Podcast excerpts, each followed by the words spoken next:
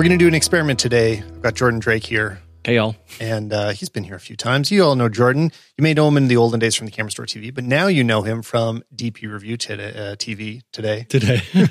Today, or a few days ago, we uh, we did a little YouTube video together. That was yeah, fun. you can check it out on the channel right now. Um, it's actually our first time dipping into smartphones. It's about time. yeah, and uh, by the time you listen to this, there will be a second smartphone because we've realized we got a lot of lost time to make up for. And I am also working on a, another side of that same video. Uh, I just have kind of more elements to it. So keep an eye out for that. There Yep, will be stay tuned. more videos to come. But what we're going to do today is a uh, a new format. I haven't heard any podcasts do this. This is just an idea I had. So When you pitched it to me, I was trying to figure out how this was going to work. it might So- just be a bad idea. Uh, let's find out. Maybe nobody does it for a reason. Uh, if it works, I, I kind of want to do it as a YouTube video too. It'd have to be much more compressed, but I think that'd make it more hilarious. sure. after I mean, so building it up. The idea is reviewing all of the cameras that I know anything about in one episode. that are reasonably current. yeah, that are moderately current. Um, and so uh, obviously it'd be, it'd be fun to rev- what this should be is every comparable camera right now. But I don't know if I don't have anything to say about a lot of cameras. yeah, and I can try and fill in some gaps there as well. yeah. well. I'm not. I'm just not going to touch that. All right, we, we're not going to talk. I mean, like it'd be because there are amazing No cameras that we're not going to talk about. Yeah, exactly. There's some great Olympus out there, from what I hear. Right, uh, a lot of the Fuji's people are like choosing Fuji's over other brands often. Like Yeah, even I for did. professional work. Yep. What else is good these days? That oh Nikon. Yeah. I don't know anything about Nikon. Still, well, except that it's good. I mean, it's at the like the pe- peak Nikon is happening right now. The D850 is still you know one of the best image quality cameras out there. The Z. the Zeds are good, and they just got a lot better. I don't even remember the numbers. Seven. had six and seven. Yeah, we'll be out with them this week. Why better?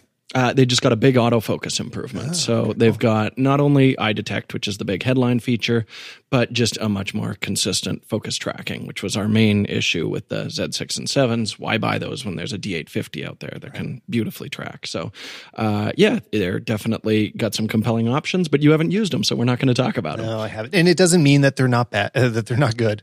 so anybody out there screaming into their podcast player, Cameron, there are good cameras out there that we won't talk about today, unfortunately. But we have a very extensive. it's a list. pretty, yeah, it's a pretty complete list. yeah. There's there's a lot here. So this includes things that uh, a, a lot of them are ones that I own. A lot of them are ones that I've rented, uh, and a few are some sort of deprecated ones that I've used in the past. Um, and uh, I don't. I mean, you can still buy them used. There's still some reasonable options here. Yeah. But before we dive into it, uh, I don't know what's new.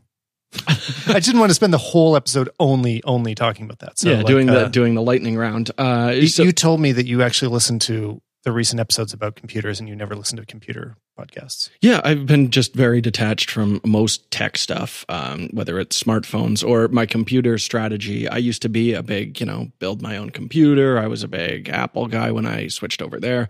And now I generally just walk into the Apple store and say, I have these many monies and I have to edit video. Um, what can you give me that I can also travel with? That's been my uh, go to for a while. But there's a lot of big things happening on the Apple side. Yeah, it's And such a boring strategy. It's so much more fun to watch it. I guess it's my sports. Well, so yeah, but I'm also I get surprised. I come home and I'm like, this is not really that much of an improvement over last time, or like, oh, this is a dramatic. I, I have no idea what I'm going to get when I open the box. So uh, I'm rolling the dice more than so what do you edit your YouTube videos with right now? we're all Final Cut. So Yeah. about two years ago, I finally made the the thing to just dump Adobe.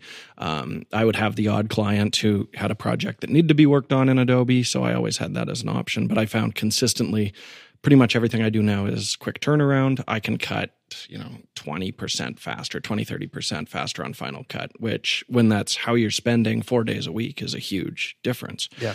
Um, so yeah, I've been all Final Cut uh, for the last little while. It's just it's much faster, and I really like the way that um, your timelines work within it with the magnetic timeline, which I guess we're going to see in Resolve now. So- Yeah, Resolve is getting more and more interesting. I mean, I usually talk about things in terms of Premiere versus Final Cut, but I'm also realizing more and more that's ignoring something Yeah. significant. You know, like Resolve is a real competitor, and especially as modern editors grow up using it because it's free, Free, and it's yeah. the first thing that they use, it's going to really start taking over. So that's going to be exciting and interesting. Well, I think that was how Final Cut back six and seven got so much leverage is I think that was probably every school had it, and it was probably the one of the most pirated pieces of software ever.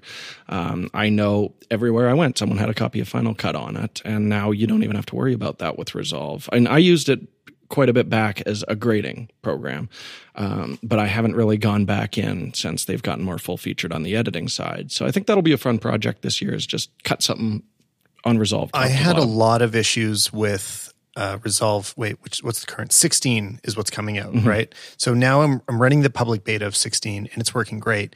15, the non-beta, would crash on me a lot. Uh, so I was using it. To, the main thing I use Resolve for right now is it's how I grade the C200 footage. Right.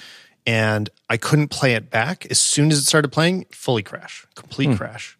Um, so I don't know. But anyway, 16 is working fine, and that's a beta. So but things like that still it's like i couldn't even play back my video. Yeah. and that's a deal breaker. I need to at least be able to trust that it'll it'll work and not fall apart. It so. just seems very picky because the last thing i used was um, blackmagic's braw format which is built for resolve and on 15 it cut beautifully. Yeah. Uh, we use that. There's a thing where we recreated a scene from eternal sunshine of the spotless mind with it. Um, our friend chris dowsett worked on that one. Yeah also um, guest friend of the podcast. Totally. Um, and yeah, I watching him work with it seemed very stable. I did some messing around with it afterwards, and it certainly seems to be coming along.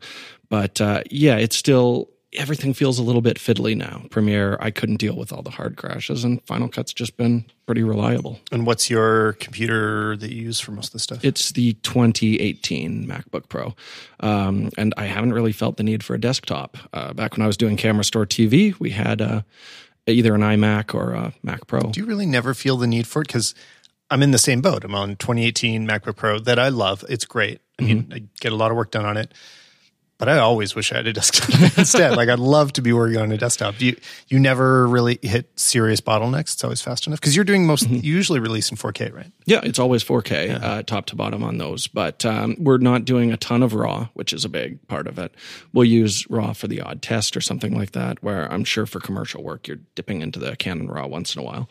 Um, that would be the one thing and 60 frame per second which i just use for slow mo but i'm going to do an experiment and shoot an episode in 60 and see oh, wow. if people.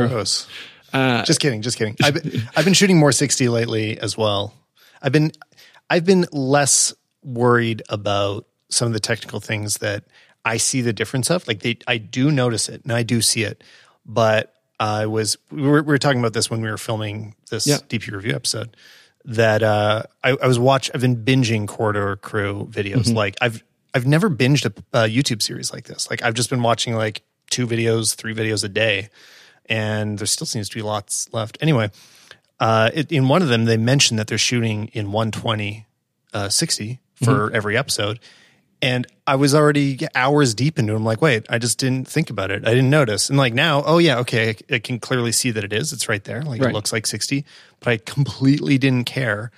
And they can cut to slow motion at any point and they're right. not flipping back and forth. And there are definitely times that flipping back and forth is bad for the shoot. Yeah. when it's like when it's quick responsive log style stuff. Well and just with lighting as well. It would be so nice to just know okay everything totally, looks yeah. fine with my lighting as a the number of times we've been shooting 24 switch to high frame rate and like oh damn we've got a fluorescent light somewhere in this room that's acting up yeah you know, totally. just not to have to think about that would be pretty sweet. And another inspiration for it is uh, jesse driftwood also been on the show. Mm-hmm. he's been talking about that lately that he always shoots in 60 or not always he'll when he thinks of it, shoots in 24, but he just kind of doesn't care. Same thing. I just, I'm like, I just watch it and it's great content, so I don't notice or care. Yeah. So I don't yeah. know. Depends We're dabble on, with yeah, it. Depends where you're delivering, what your goals are. I mean, I wouldn't do it for commercial work, but this would be my challenge because when we release that 60 frame episode, we're not going to say anything about it. And I want to know what the feedback is without and we will be looking we'll, we'll be filming while we're reviewing the comments initially okay so hopefully nobody listening to this spoils it and uh or but I guess they're yeah. watching it. They'll watch every they'll watch, video. Yeah. well, no, like, when, it, when it, first when one? it first comes up, we'll just see the comments right there. So if you sneak in under the wire, then you can spoil it for everybody. but I would still love a good way to add realistic motion blur to mm-hmm. those things. Which I know there There's, are plugins for Premiere and After Effects. Uh, ReelSmart Blur is that what it's called? Uh, there was one of them I used a while back. Yeah, um, but, I'm trying to recall what it was. I mean, I know it's really processor intensive. Like mm-hmm. it's going to crush your graphics card. It's going to you're going to wait on it. That's so when just- I'm going to want a la- uh, desktop. exactly yeah. So uh, not not a reasonable choice for me, but it, then I would be interested in in doing it for some commercial work because like shooting at fast frame rates also gives you advantages in terms of tracking. Totally. Uh, you know, like there are Your autofocus will be better too because there's more sharp frames for it to work Oh, with. I never thought about that. Um, you know, I shoot with Panasonic, and at 24 frames with the proper shutter speed, it the focus doesn't work. It's pretty famous for that. Yeah. Uh, if I kick it over to 60 frames per second, continuous tracking is pretty good because it's looking for contrast. You have more contrast and sharper images if you're shooting a faster shutter speed and a higher frame rate. So, Super interesting. um, so it could. I mean, certainly, I could see that with Sony too, where they've got hybrid phase and contrast Mm-hmm. working. So we'll see. super interesting to me. I don't know if it's interesting to listeners because it's um, right in on Twitter uh, to If you care. yeah, and no, I, I mean, I'm. I would actually. It would be very helpful for me to know how many people uh, are concerned about or interested in um, challenging video production stuff. And and uh, I do like to cover as many different things as possible on the show. I'm never going to stop talking about it because I'm I'm interested. It's what in we're it. dealing with. Yeah, but there are as a percentage of people, there's more people that are concerned about just shooting photos on their iPhone. Yeah. So I don't know who you are out there. So tell me. I'm at Stalman on Twitter, and Jordan is. Is at that Jordan Drake. And let's get to the real topic. So. Okay. The fun challenge of it here is going to be getting through all of this in a reasonable amount of time. Wait, I took my glasses off and put them back on. I've got a, a timer pulled up on the screen. We have 22, I counted 22. I might be wrong because I get things wrong all the time. 22 cameras to get through here. And uh, we're going to try to do it in about an hour. Um, that gives us about two minutes Okay. Per camera. We're not going to really stick to that, but uh, we'll we'll see. And Jordan's got the list, so he's going to tell me which cameras we're going to talk about. I did not make any notes. I am going off my memory here. Perfect. And here we go, reviewing every camera that I have an opinion about as fast as possible. You ready, Jordan? I'm ready. Okay. First camera. First start. up, Tyler Stalman. We've got the Canon 5D Mark III. Okay, I put the Mark III first. Maybe that was a bad idea because I should have done because everything about it is sort of in comparison to the other cameras out there right now. Like, how does it hold up? I uh, we do still have a, a Mark III, so this is why it's on the list, and it can still really make sense for people to buy because it's pretty affordable now. Getting used one is Cheap, yeah. an Even even you can still find some new ones, and they're still very affordable. yeah, and there. it's a really good full frame camera. it will keep working. Totally. For- how Yeah. many how many frames have you got on yours? Uh, I don't know. We have replaced the shutter, so Okay. I've lost count. But I mean, we replaced it at around four hundred thousand. Right. which is way past its rating. Yeah. It, which was, I think, the ratings like 150,000.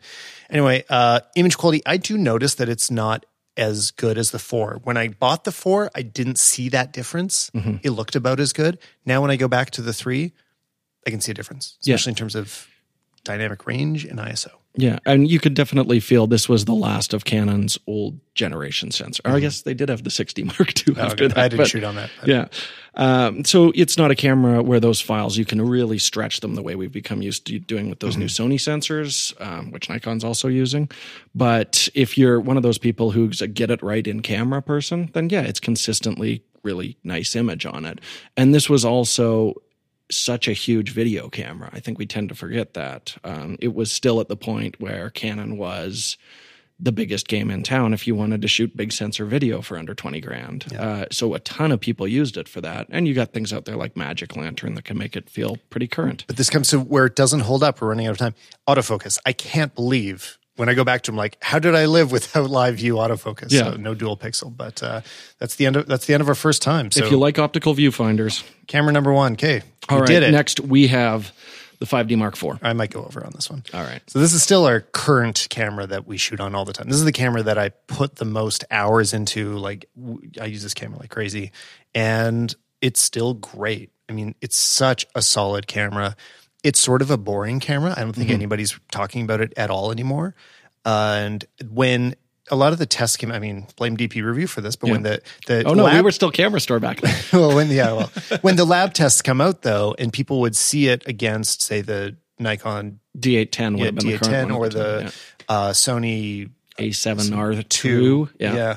Um, you know, they beat it like in terms of dynamic range and And low light, yeah. Yeah. Um, I had that Sony sensor. I had the Sony A7R2, Oh, we're going to get there. and I did not spot the differences, other than the resolution, of course. But like those, the dynamic range and the ISO, I just I never saw it in practice. It never mattered. Right. Even though it does have a lead, it wasn't significant enough that it ever held back any photos in the 5D Mark IV.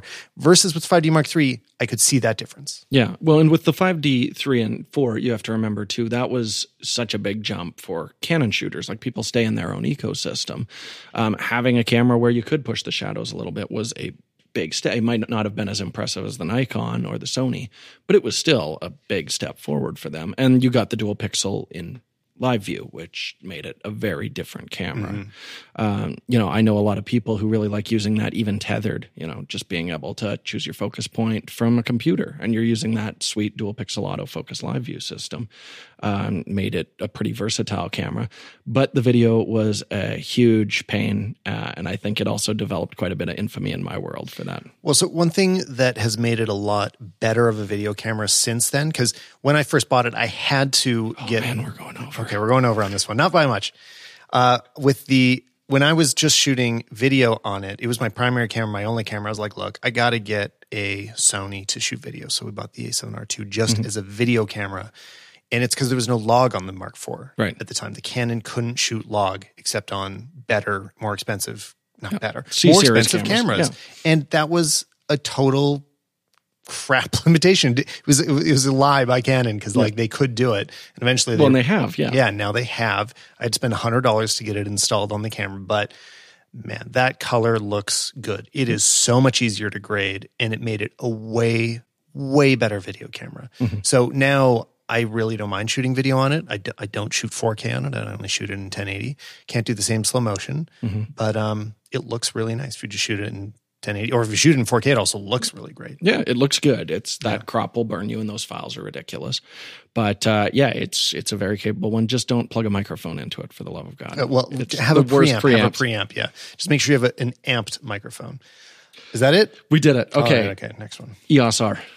Okay, so this blends in nicely. So same sensor. Yes. It, it is actually the same sensor. Like there isn't a difference. They say that there's tweaks, but we got the same lab. So I got a question for you: Is when I'm shooting video, am I getting the same results in the 5D Mark IV? Because a lot of people are like super hyped on the R as a video camera Yeah. because it looks great. It's perf- creating great results. Am I just getting the exact same image quality? The log is slightly different, is what we found. So your 5D4, you'll find matches really nicely with your C200, probably. Um, where we found it was a little more contrasty on the EOS R. I have no idea why. Okay.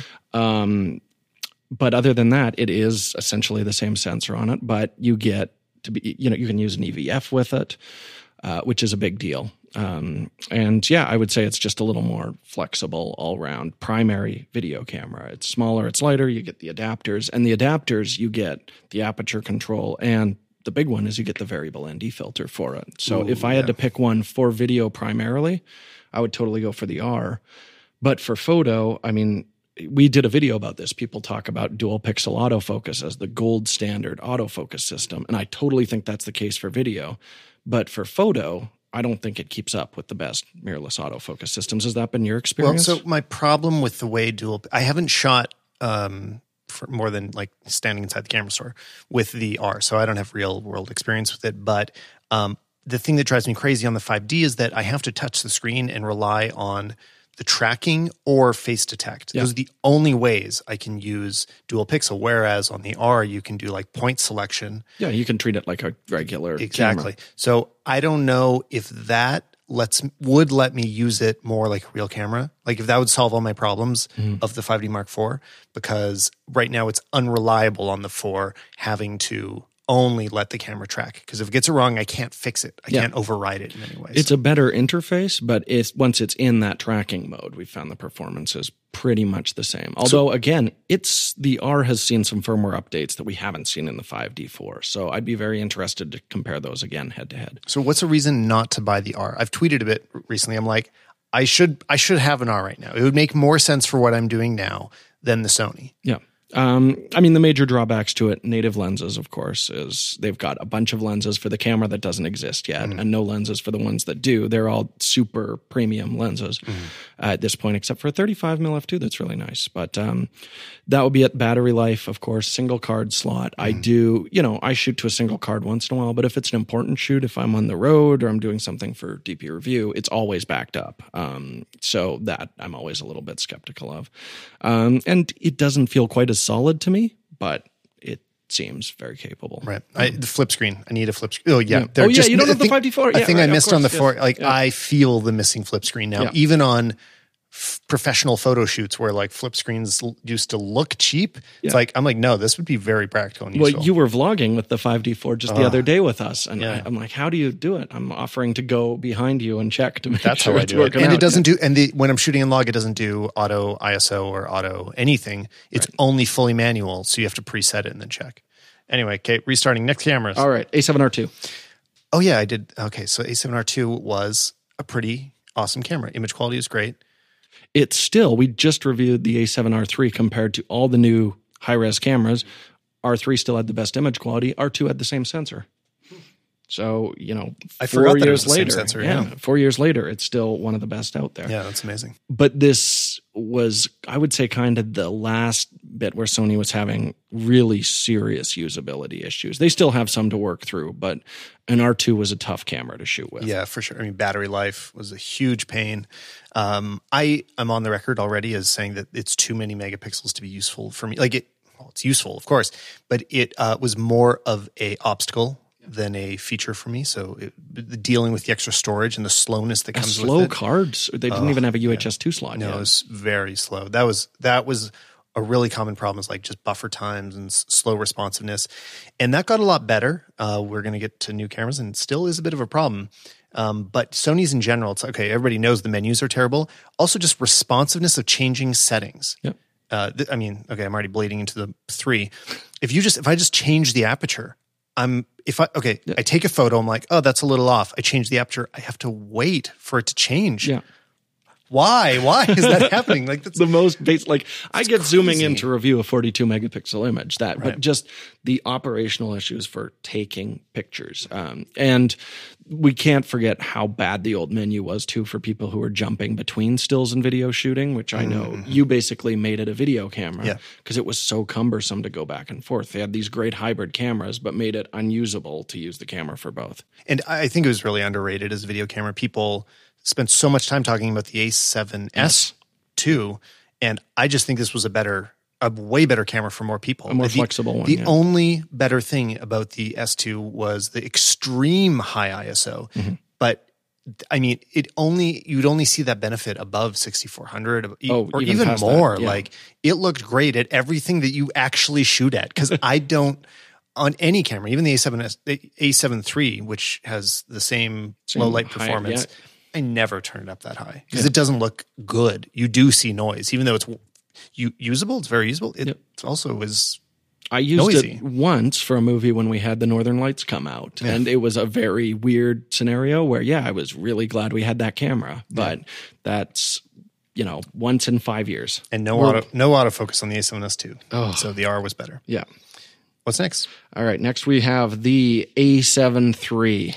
The best Sony yet, Yeah. other than the I- A9. I mean, they've made so much. They keep talking about how we're number two now in the photo business, and, it, and it's all because of We're number two. okay. there yeah. will be that chant at the next press event. I'm at. I'm sure.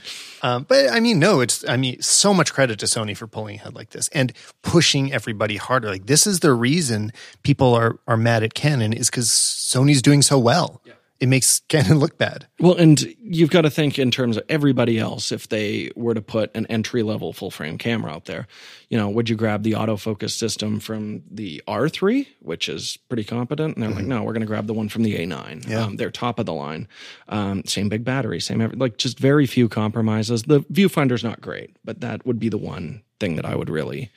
The I, I would also give a lot of credit to this camera for lowering the price point of what a professional camera can be. Like this, this because this can be a fully professional camera, even though there mm-hmm. are sacrifices. Like there are things that are frustrating about it. The image quality is there. Yep. You can you can work with this. Yeah, the focus is phenomenal. Like I would easily put this up against the classic workhorse, you know, Canon 5D4, Nikon D850. It's got two cards in it. yeah. I mean it like and it's you know a thousand dollars less than the A7R2 was, which is what you needed before. Yeah. in Sony and in Canon, you needed the 5D Mark IV, which was similar price, you know.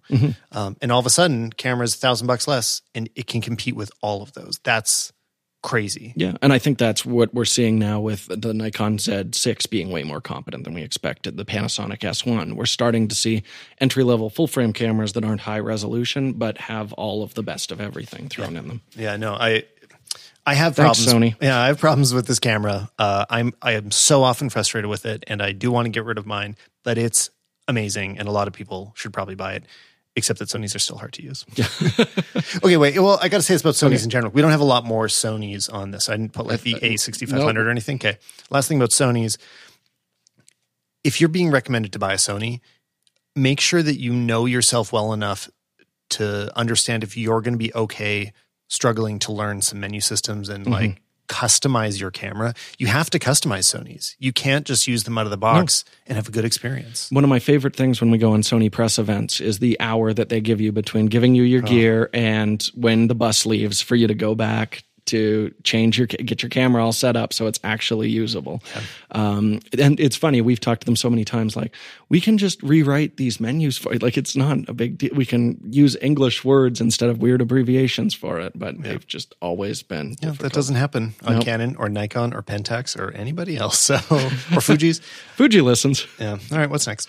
We have the Canon 1DX. Ah, okay. So I mostly wanted to bring this up because it's insane to me that people are using it as a video camera on a regular basis. Well, the 1DX2, you mean? oh yeah, yeah, sorry. I am talking about the 1DX2. I just abbreviated it there. Uh, and also to talk about the series in general. So I haven't shot on the, the current ones. The last time I shot a 1D camera wasn't an X. It was the what was it called? 1DS. Uh, 1DS3. Yep. Yeah, that was the last one that I, one, yeah. that I was shooting on a regular basis. Love that camera. So good. And I still like I think the 1DXs are great. I don't get I mean yes you get 60 frames at 4K which a lot of people love as we've talked about. Sure, yeah, that's great. That's but great. I mean everybody's saying like it's the only way to get it full frame but it does crop when you shoot 4K 60 and uh, not enough people talk about that. But this is my favorite Canon image by Mm-hmm. far. Um, this is, I'd say, their most current sensor. You can really push the black shadows. We shot it out against the Nikon D5, and historically, Nikons have had the better image quality, and Canons have had the faster burst rates. This was the first time we've seen that flip. What's baffling to me is we haven't seen this sensor in anything else. Yeah, it's kind of weird. I mean, I always imagine it being similar to the four, but I don't know because I didn't look at them. Yeah, it's the certainly tests. a better low light performer than the four. I mean, um, I so I'm I'm complaining about people choosing it as video camera, but this seems to be an amazing. It's a like, brilliant I would photo love to have this Yeah. for sales. if I were shooting sports, I mean, maybe the A9 now, um, but you know they don't have the glass, so and I, I still wouldn't choose it because of size. yeah, it's it's a big sucker, It's a- it's a big camera, which is part of the reason as a video camera, I just I don't understand it. Something with a grip on the bottom is the wrong format for a video camera, and especially for vlogging, you get all the annoyances of the 5D4 with extra weight. YouTubers don't buy this. yeah. All right, let's let's get under time for one. Oh, we did it. Okay, uh, so the A9. A9. So I, I don't have a lot to say about this one, so we can be under time again.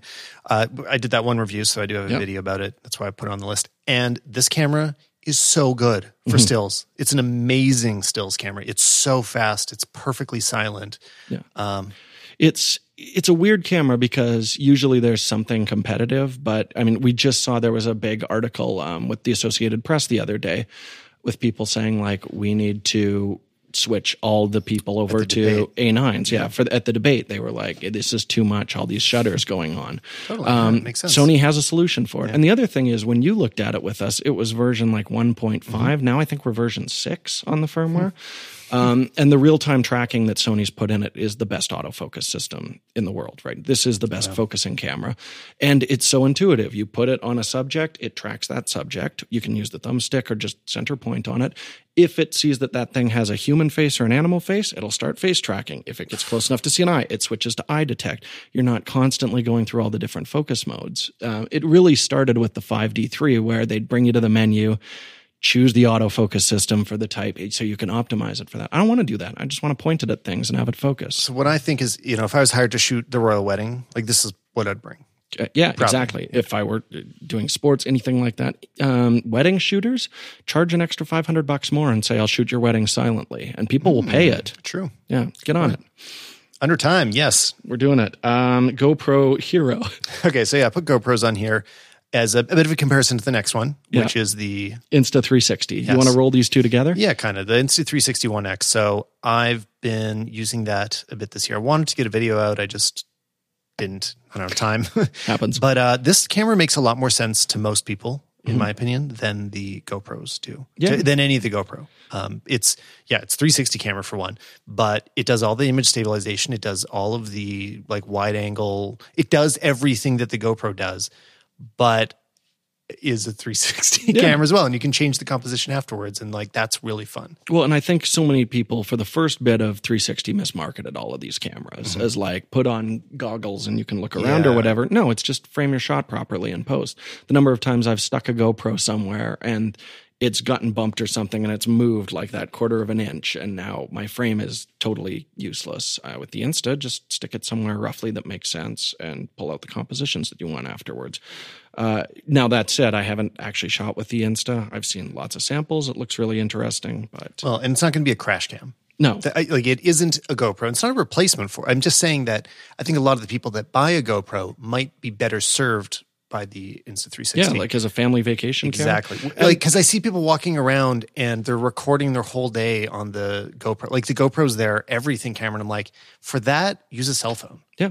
And well, and the other thing too is they're always filming themselves during Mm-hmm. their vacation. With the Insta in post, you can be like, "Here's what I'm looking at." Back to me talking. yeah, Here's what I'm looking. at. It's yeah. It's and the software is awesome. The software is what makes this viable to be a popular camera is that it's easy to use. You can create that edit in a few minutes. It's Mm-hmm. not very hard to like whip the camera around afterwards. You can the, the editing mode that I like the most is where you're just looking through the the view of the 360 and you move in real in the real world Yeah. to change the camera angle as if you're a cameraman. And it records those changes, and then that's the edit to the file. It's so cool. Yeah, that's really smart. Uh, I do think the GoPro days are over because DJI tried to jump in that market, and I don't think it's making that big a splash. Oh, no, like people aren't buying the DJI? I, I'm not hearing much excitement about Yeah. the DJI, and it looks compelling. It's got the front camera on it. I like that idea. Yeah, but uh, I think yeah, things like the 360 cameras, and again, phones just getting so damn like this iPhone XR I'm holding. The it, the video is beautiful out of I it. think a lot of people are confused when they buy a GoPro because they they want to buy a camera. They want to buy something that is just a camera, Mm-hmm. but their phone would do as good of a job, if not better. Yeah. So, what's next? That's the end of those. Fuji X100F. Oh yeah, okay. I put this on the list because I have one. Um, I love that camera. yeah. So uh, my wife bought it. It's her camera, really. So I, I have a little bit less to say about this than some others, but I you shoot Fuji's more, so I wanted to make sure Fuji's are included because like they're awesome. Fuji's are really great. I wish I had more excuses to shoot them and more reasons to shoot them. I used to have the. Do you remember the model? Yes, the X Because I bought it from you. XE one. XE1. Yes. Yeah. Yeah. and that was you know an early one. What what was the issue? Is it was kind of too slow. Autofocus wasn't good enough. So I would bring it and I'm like, yeah, we'll use the Fuji, and then it wouldn't be eh, performing as well as the Canon on site, and be like, look, we, like And the focus was not where it should be Yeah, at that and- point. It was laggy when you were viewing images, and the raw files were really tough to process back Yeah, then too. so- they always looked bad. well, I don't know. I like the, the image quality was nice, but it JPEGs was were just great. it was so hard to work with that I was like, this. Why am I bringing this with Why are me? you If- slowing yeah. yourself down? Yeah. So so now the the new one is better. Yeah, with the 100F, it's still a generation behind on the autofocus, but this is something Chris and I go back and forth on all the time. I think the hybrid viewfinder is fun. Like if I were doing Mm-hmm. a paid gig, no, I would use an electronic viewfinder so I could preview my exposure, but I have so much fun with the hybrid viewfinder. Um, so I, that is one camera that, yeah, for vacation and things like that, I always just keep going back to X100 series cameras. I just think they need an update now with the autofocus from the XT3 and XT30, which is incredibly good. What's the Fuji to buy right now? The XT30, I think for most people, it's a baby XT3. Uh, the focus is fantastic on it. It's single card slot and the battery life isn't as good. But other than that, it is a really spectacular little camera. Cool. I love Fuji. I wish I had more excuses to shoot them. Look, we're talking about a lot of super cool gear here, but let's take a moment to appreciate some very cool software. The Sponsor of this week's episode is Spark Camera, which you have definitely heard me talk about before because, well, it's come up on the show a number of times. I made a YouTube video that's mostly all about it. And it's, it's just an app that I end up opening all the time because it is so useful. Spark Camera, it's, it's basically a way of editing and shooting your video at the same time. So there isn't this separation between imagining what you're going to do, actually shooting it, then you go home hours later, try to remember your intention, and then edit together, which the editing usually takes longer than shooting it. I mean, it's painful how long I sit at the computer. Instead, I can just whip out my phone and shoot and edit all at once, and the thing's basically done. So, one way I've been using this lately is actually when I'm planning out a video. We do a run through of it, shooting it in Spark Camera, and all I need to do is you know point the camera at something, press and hold down. It'll start recording as long as I'm holding down, and then I let go and it stops recording. And I do that for each of the shots that we plan on shooting. Then, once we've shot it all, I quickly go through and do a very quick edit. It'll just take a minute or two to show everybody what we're planning to do here, what the intention is, and just to see if it works. Because sometimes, as soon as you see it edited, you realize, oh, that wasn't that wasn't as good of an idea as I thought. Or when it comes to Instagram stories, which is how I end up using it most often, that's what most of my Spark camera videos get posted as. You can just be creative so much faster. So you don't have to spend all this time worrying about, like, uh, you know, I have this interesting idea, but it's going to take a certain amount of time. So I'm not going to do it. Spark camera, you can just go do it right now. So you should go do it right now. Go to sparkcamera.com slash Stalman and check it out. It's a fantastic app. I use it literally all the time. Sparkcamera.com slash Stalman. Thanks again to Spark Camera for supporting the show. Canon G7X. Uh, I just put this on the list because I have one. You like it? Yeah, the Mark II. Well, I don't use it anymore. It's in the it's in a it got some damage, so that's really why it stopped getting used. Is the lens uh got started getting stuck at a Coachella. Point and shoots always do. yeah, there's. I mean, it was dusty. I Yeah. know why it happened. I kind of don't blame the camera. There's a there's a lot of dust. nothing's warranted against Coachella. Uh, yeah. Um, but yeah, so now it's it's still working, but it's got some problems, and I but I love it. It's I mean for vlogging, it's it's pretty great. I think there's still a big space for those one inch sensor cameras. And there's a lot of rumors that we're going to see some updates on this side from Canon. I'd love to see some more from Sony as well on it. Um, so, yeah, I think it makes a lot of. It's a lot bigger than the sensor in your smartphone. Um, and they're super fast scanning. So you don't get that weird electronic rolling shutter. The video quality is great on them. I think it makes a lot of sense. We just need more out there. And one interesting point with this is it's a Canon. This is one of the sensors that they're outsourcing from Sony. And we tested it against their APS-C uh, G1X3. This camera was doing a better job. Wow. I didn't actually realize it was that good. I mean, I was about to say that uh, a lot of the time, what I see other people do, the Sony, which is the model number I'm forgetting, RX, Uh, RX 100, 104? 345. Yeah. Yeah. they seem a little more appealing because Mhm. they can kind of do more full vlogging. Like they have a camera mount and Yeah. stuff too, right? Yeah. They just brought out a vlog kit for them. Yeah, I mean, tho- like that's more appealing, but they are more expensive. Yep. And And up until the new RX 106 or the 5A that they just brought out, the color was not good on those. So I would still steer a lot of people um, who are looking at those towards the Canon because the JPEGs were so good straight out of it. Now it's a little more competitive because Sony's processing has gotten a lot better on the 5A. It's the same stuff as the A7 III. yeah. All right. Uh, next, we have, oh, let's go into drones. Drones. I mean, these can Go, kind of we'll go smallest to biggest. Well, they can slightly get rolled together. Um, All right. smallest The, being the, Spark, DJI right? Spark is really small. I loved the Spark. Uh, so I, I sold mine. I'm not using it anymore, but I really enjoyed it. It fits in every bag. It is super indestructible because it's one piece, Mhm. and um, the image quality was great. You can you totally can't, fine, You can't yeah. shoot log on it. It's just 1080, but you know what? Nobody notices. Like Nope.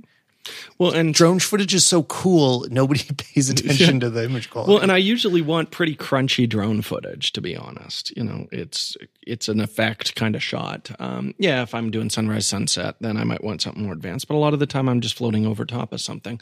Contrast isn't that bad. It's a great little option. Yeah, and I think the reasons to go up to like it's not on the list, but the Pro, the Mavic 2 Pro, Mhm. is really for low light or stills that will be used for something other than social media, Yeah. Like high res stills. Yeah, if you really want to play with those, because that again, we're up to that one inch sensor, which is beautiful. Yeah, but all like social media stuff or just like general what people really use photo like cameras for. yeah. Uh, the Spark was good enough for most of that. and it's quieter. Like that's Mm-hmm. one thing a lot of people forget. The number of times I'll walk into a park and you can tell from a half a kilometer away that somebody has a Phantom Four. Yeah. um, is brutal.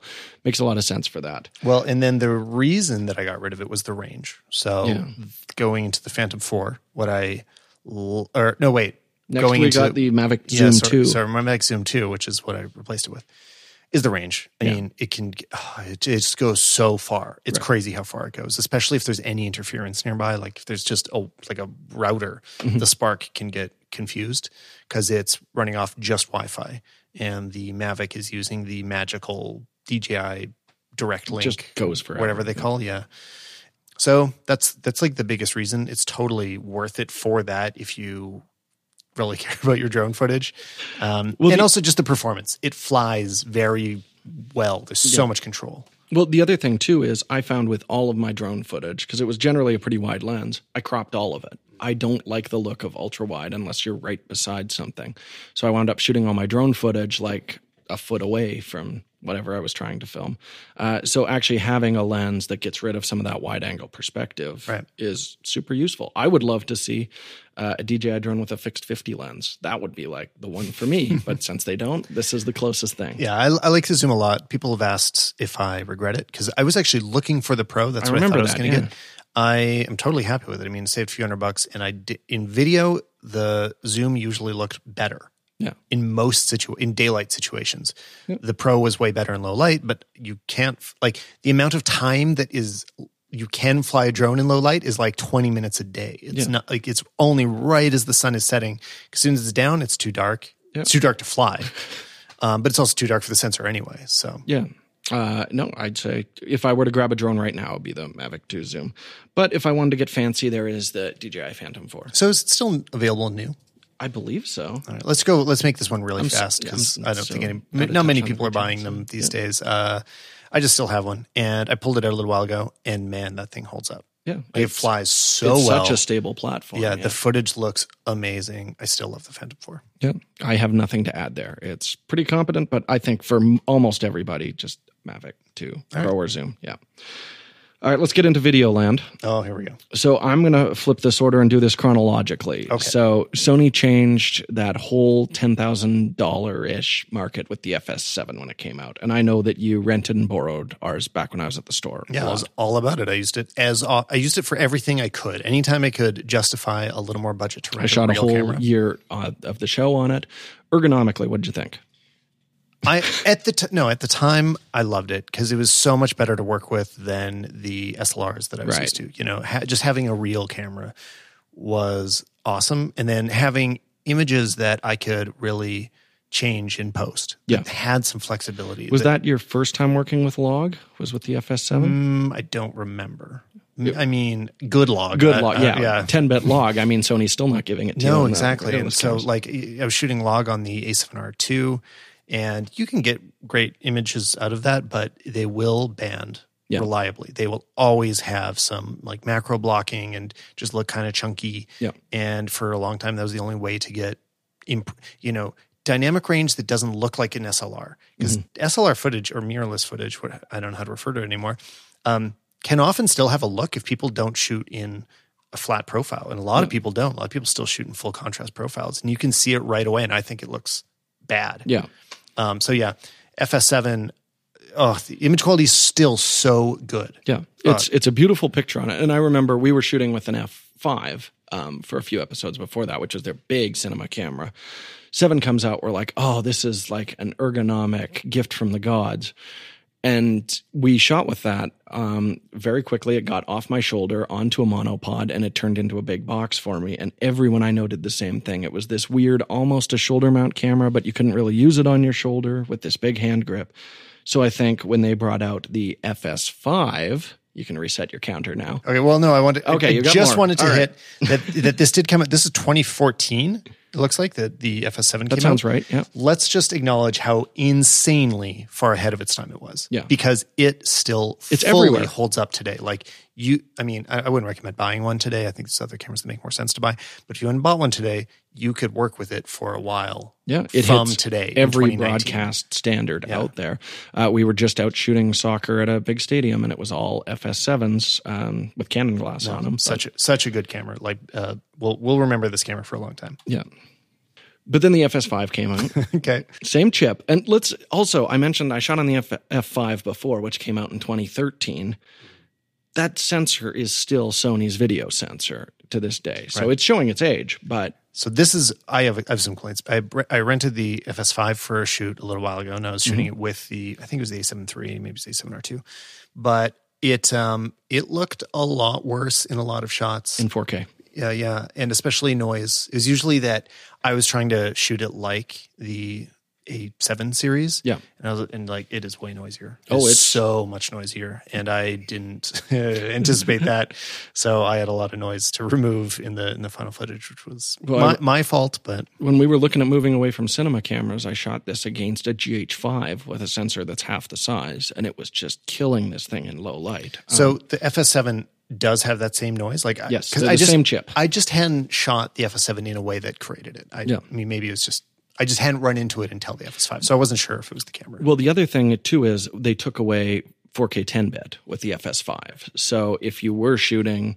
anything where you had to stretch the image Mm-hmm. at all, then y- you know your noise is certainly there, but also just your midtones and lower shadows are just mush. And Variable lots ND. of banding, but it had the electronic variable ND, which is sped up our workflow so much. It's a really important camera Mm-hmm. for that, but I thought it would be more important because once they brought that in, I figured every new Sony camera would have this unbelievable feature.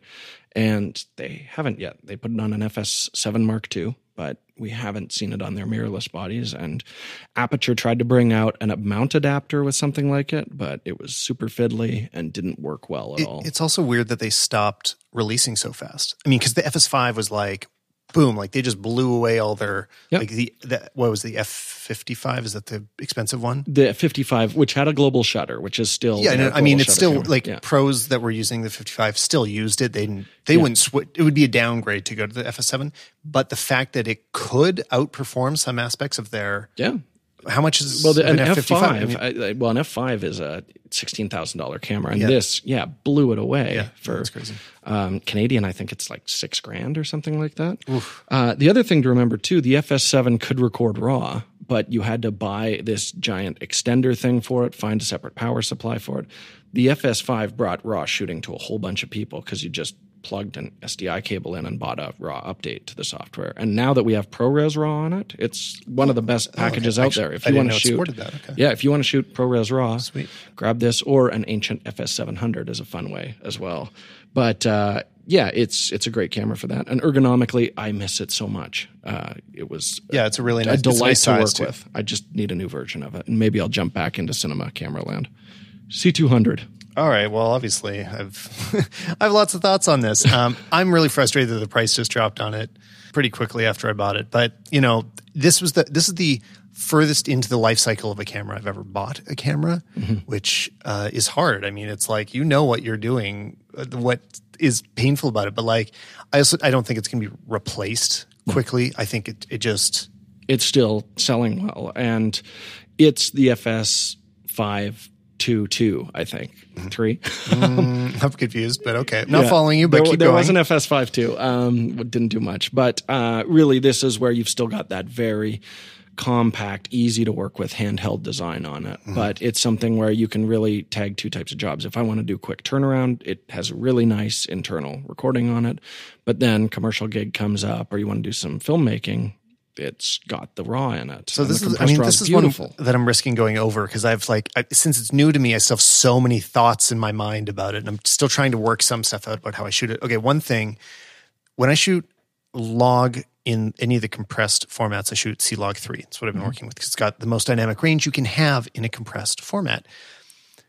It does. It is completely different from the C log on the 5D for one thing, but I also I can't match it to the raw. Like it looks totally different. I haven't found a log transform that Gets does it, yeah. gets anywhere close. The magenta, or sorry, reds are magenta. Like Yeah. they are pink, and I need and okay, I know how to fix that. But why are they completely pink? Why are they so different from every other camera?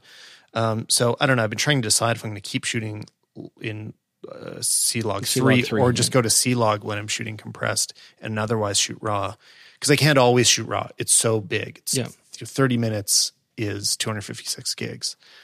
Um, and so I did, but I did do on two podcasts ago. I was in the middle of it. I was shooting my first full raw big video. So I'd fill about.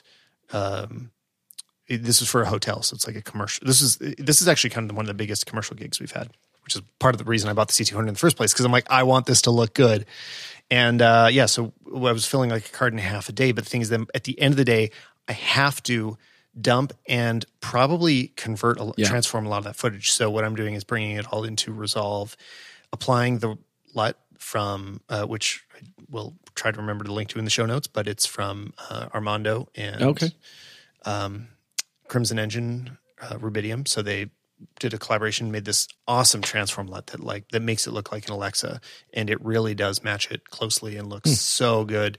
So I've been able to get these perfect colors out of the raw. I'm still kind of struggling with the color out of the log. Uh, I don't know. That's where I am with it, but I do like the camera. Well, with the C Log 3, because I haven't shot too much compressed with the C200, but what I keep hearing is that was really kind of optimized for the C300 2, which shot the 10 bit internal. Um, and I've heard it responds quite nicely with that.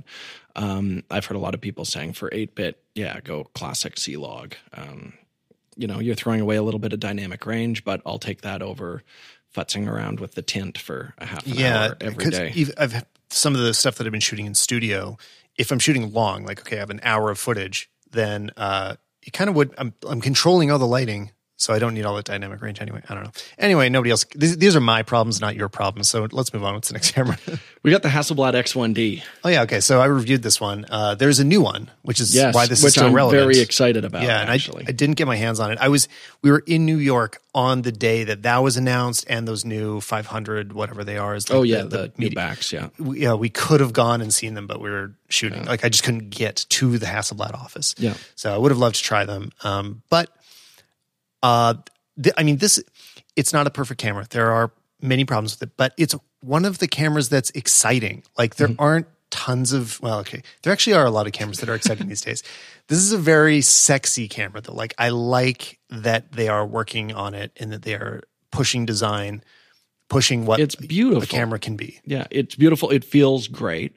Um, I have a complicated history with it because when we reviewed it was when it started shipping to people, and I had had this camera for like four months before it started shipping, and it was buggy and almost unusable. And then they started sending it to professional shooters. Like this the first batch going out were existing hasselblad shooters largely who are using this to work. And it crashed frequently. Um, you know, you'd be adjusting the shutter speed down. It would jump, it would bounce back off the number that you'd chosen. Uh, so we gave it a terrible review and it has improved a lot. Like you did yours, I think, like four months after we Yeah, did yeah. ours. And I, you know, played with one again in the shop and it is dramatically improved. And then now we've got the X1D2 where their big focus was on speed, which drove me crazy with it. That electronic viewfinder was atrocious, and I guess it's a sharper, faster refreshing one now, uh, and a better display on it. So it looks like they're addressing most of my concerns with it. What I'm very curious about is how they can't really fix this. The lenses bokeh is square or hexagons or pentagons and uh, it would even do it if you shot wide open which i guess they've addressed since. It wouldn't open up all the way when it They was wide open.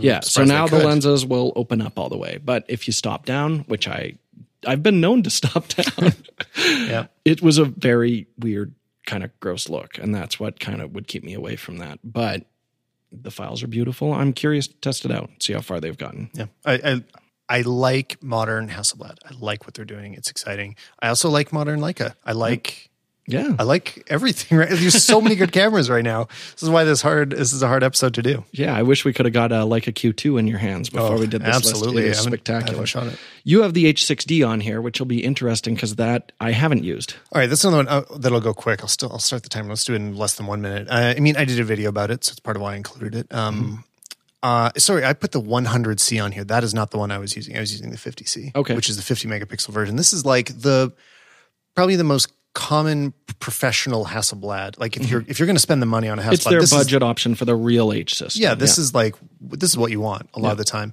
And I'll just say it was great. I mean, it's really nice. Older, I mean, Hasselblad has had some reliability issues for a little while. Uh, this didn't have any of the problems of the X1D. Just like always worked.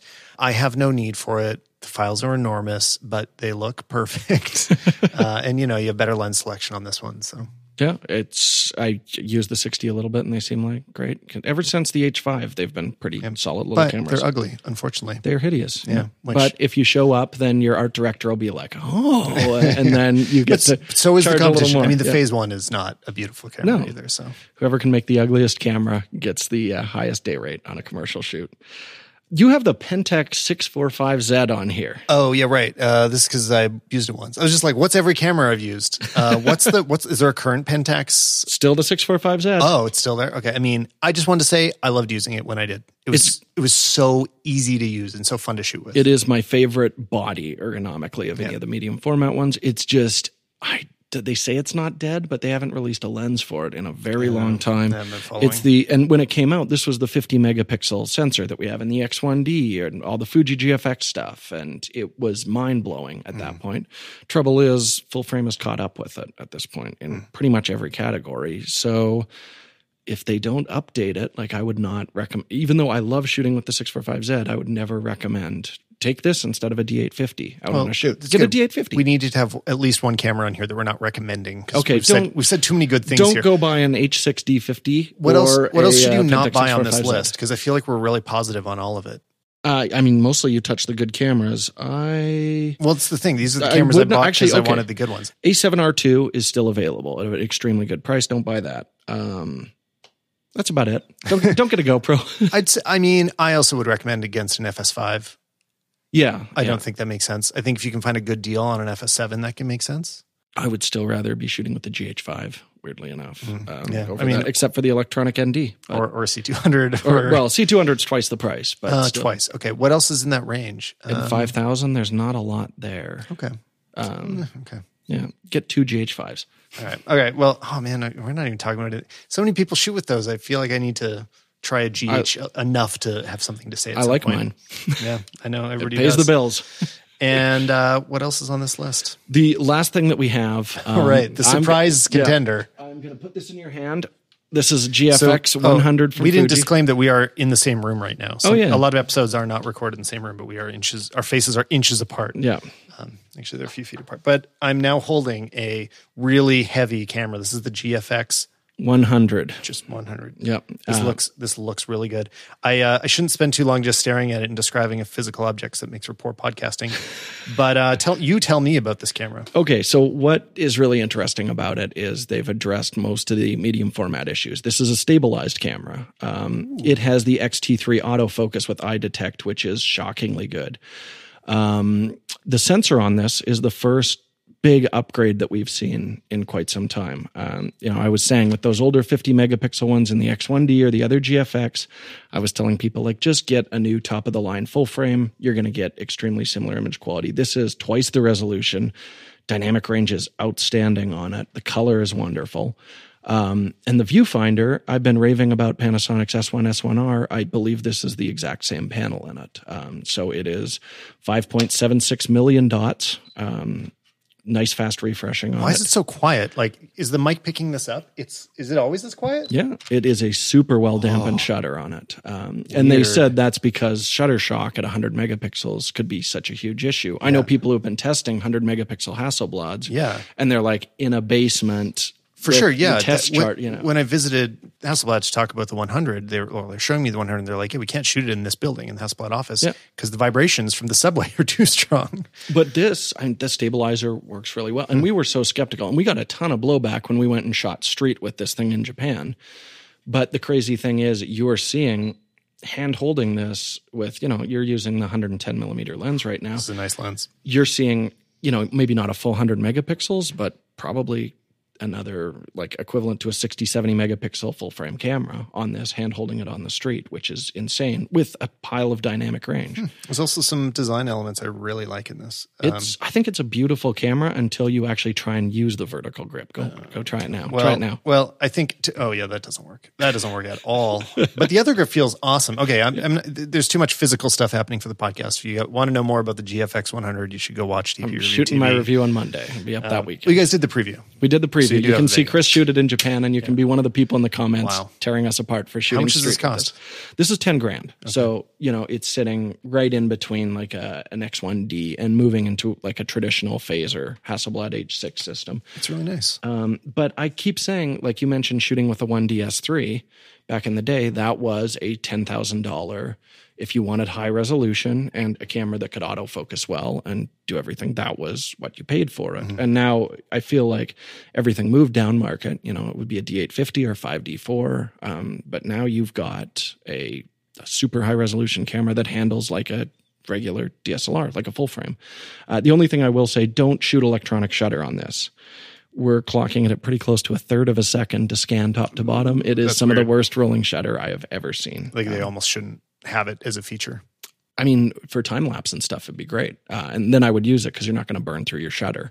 Okay, I feel bad that this whole episode we're talking about cameras that are all over 2000, right? There's Well, no. we had the GoPro. Oh yeah, we have the GoPro and the Insta360 and uh, old cameras you could get for cheaper. yeah. What's a good camera that's like 1500, 1000? What's the cheapest good camera right now? I think it's really a toss up between Sony's A6400, mm-hmm. which has that autofocus system from the A9 with the new software. So if you want to go shoot anything that moves, it's the best camera in the world right now. And that camera's, I think, a thousand bucks. I. I get a lot of people that'll message me. They're like, "What's a what's a cheap camera I should buy? Like, what what can I go buy for eight hundred dollars or thousand dollars?" And the problem is that market is disappearing because of cell phones. Yeah. So I don't know if it makes sense to buy anything under a thousand dollars. Really, like, Yeah.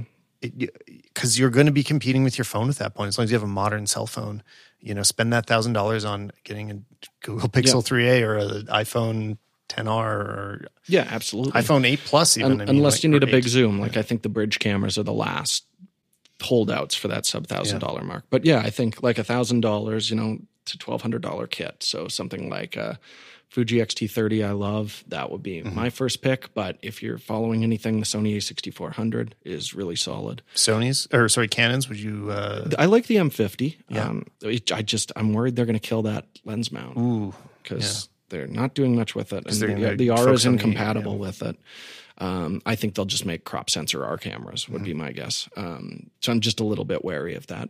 Uh, Nikon, I don't think there is anything in that sub thousand dollars. that's too bad. Um, It's going to be hard years for the camera industry coming up. I mean, great for consumers. it's going to be an enthusiast bonanza. I Yeah. think that's where the money is right now. But for yeah, the you know people grabbing their first DSLR market, I think that's gone now, and I'm okay with that.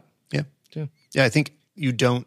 It's funny because I see more people with SLRs in the world than I ever did years. Like more, I think more people are holding bigger cameras more often, Mm-hmm. even though they don't need them as much because cameras or cell phones are so good. They're still bringing them, but they're not buying new ones. They're not like, oh man, I loved this, you know, three year old DSLR so much, I got to upgrade. They're like, no, it's fine. Mm-hmm. Yeah, it's The good enough. Pictures are good. That's Yeah. fine. But the the irony is the new cameras are so good. Like they were I think we've had some real jumps. I think now is a great time to buy any camera over over twelve hundred dollars. Focus and everything has been the big, like, Yeah, leap this for sure. year, uh, especially in that thousand to two thousand dollar market. I mean that's the good news. It's funny, it's that's the challenge of reviewing cameras is I don't know what to recommend because there's so many good cameras out there, but uh, it's the it's also a benefit. It's like, you know, you're gonna have a hard time buying a bad camera. Well, and if you're in a lens, like if you made a choice four years ago, it used to be a lot tougher. Like I remember photojournalists switching Nikon to Canon to Nikon to Canon because they kept leapfrogging Yeah. each other.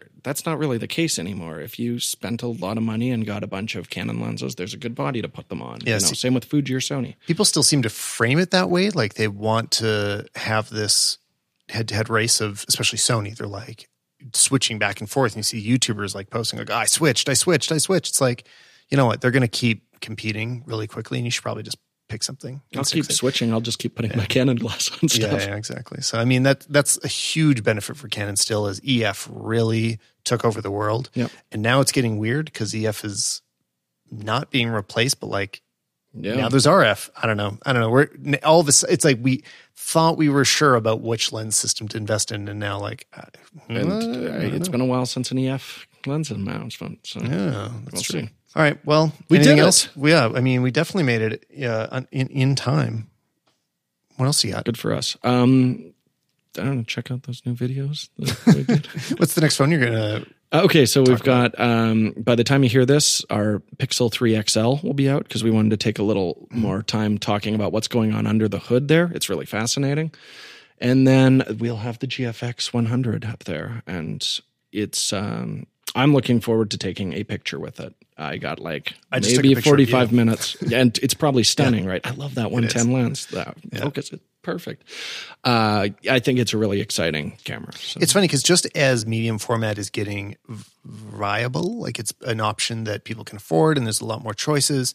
It's we're also starting to approach this point where it's less necessary. Totally. yeah. Like it's harder to. There's less people that have that need. Well, it's uh, you know this sensor is still the small medium format. You know, it's it's two thirds of a stop I look at it? effectively. Yeah, go for it.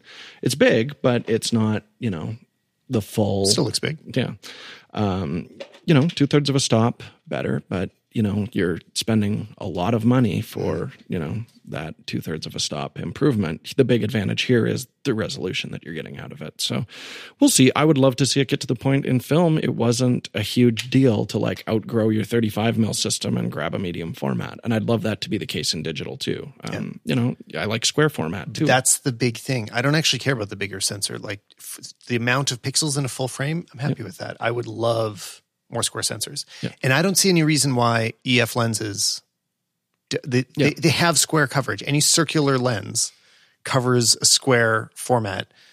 And obviously it's because there's no demand for it. But like, why not have a f- full frame? I'm doing little Yeah. bunnier quotes here. A full frame, square-ish Yeah. sensor.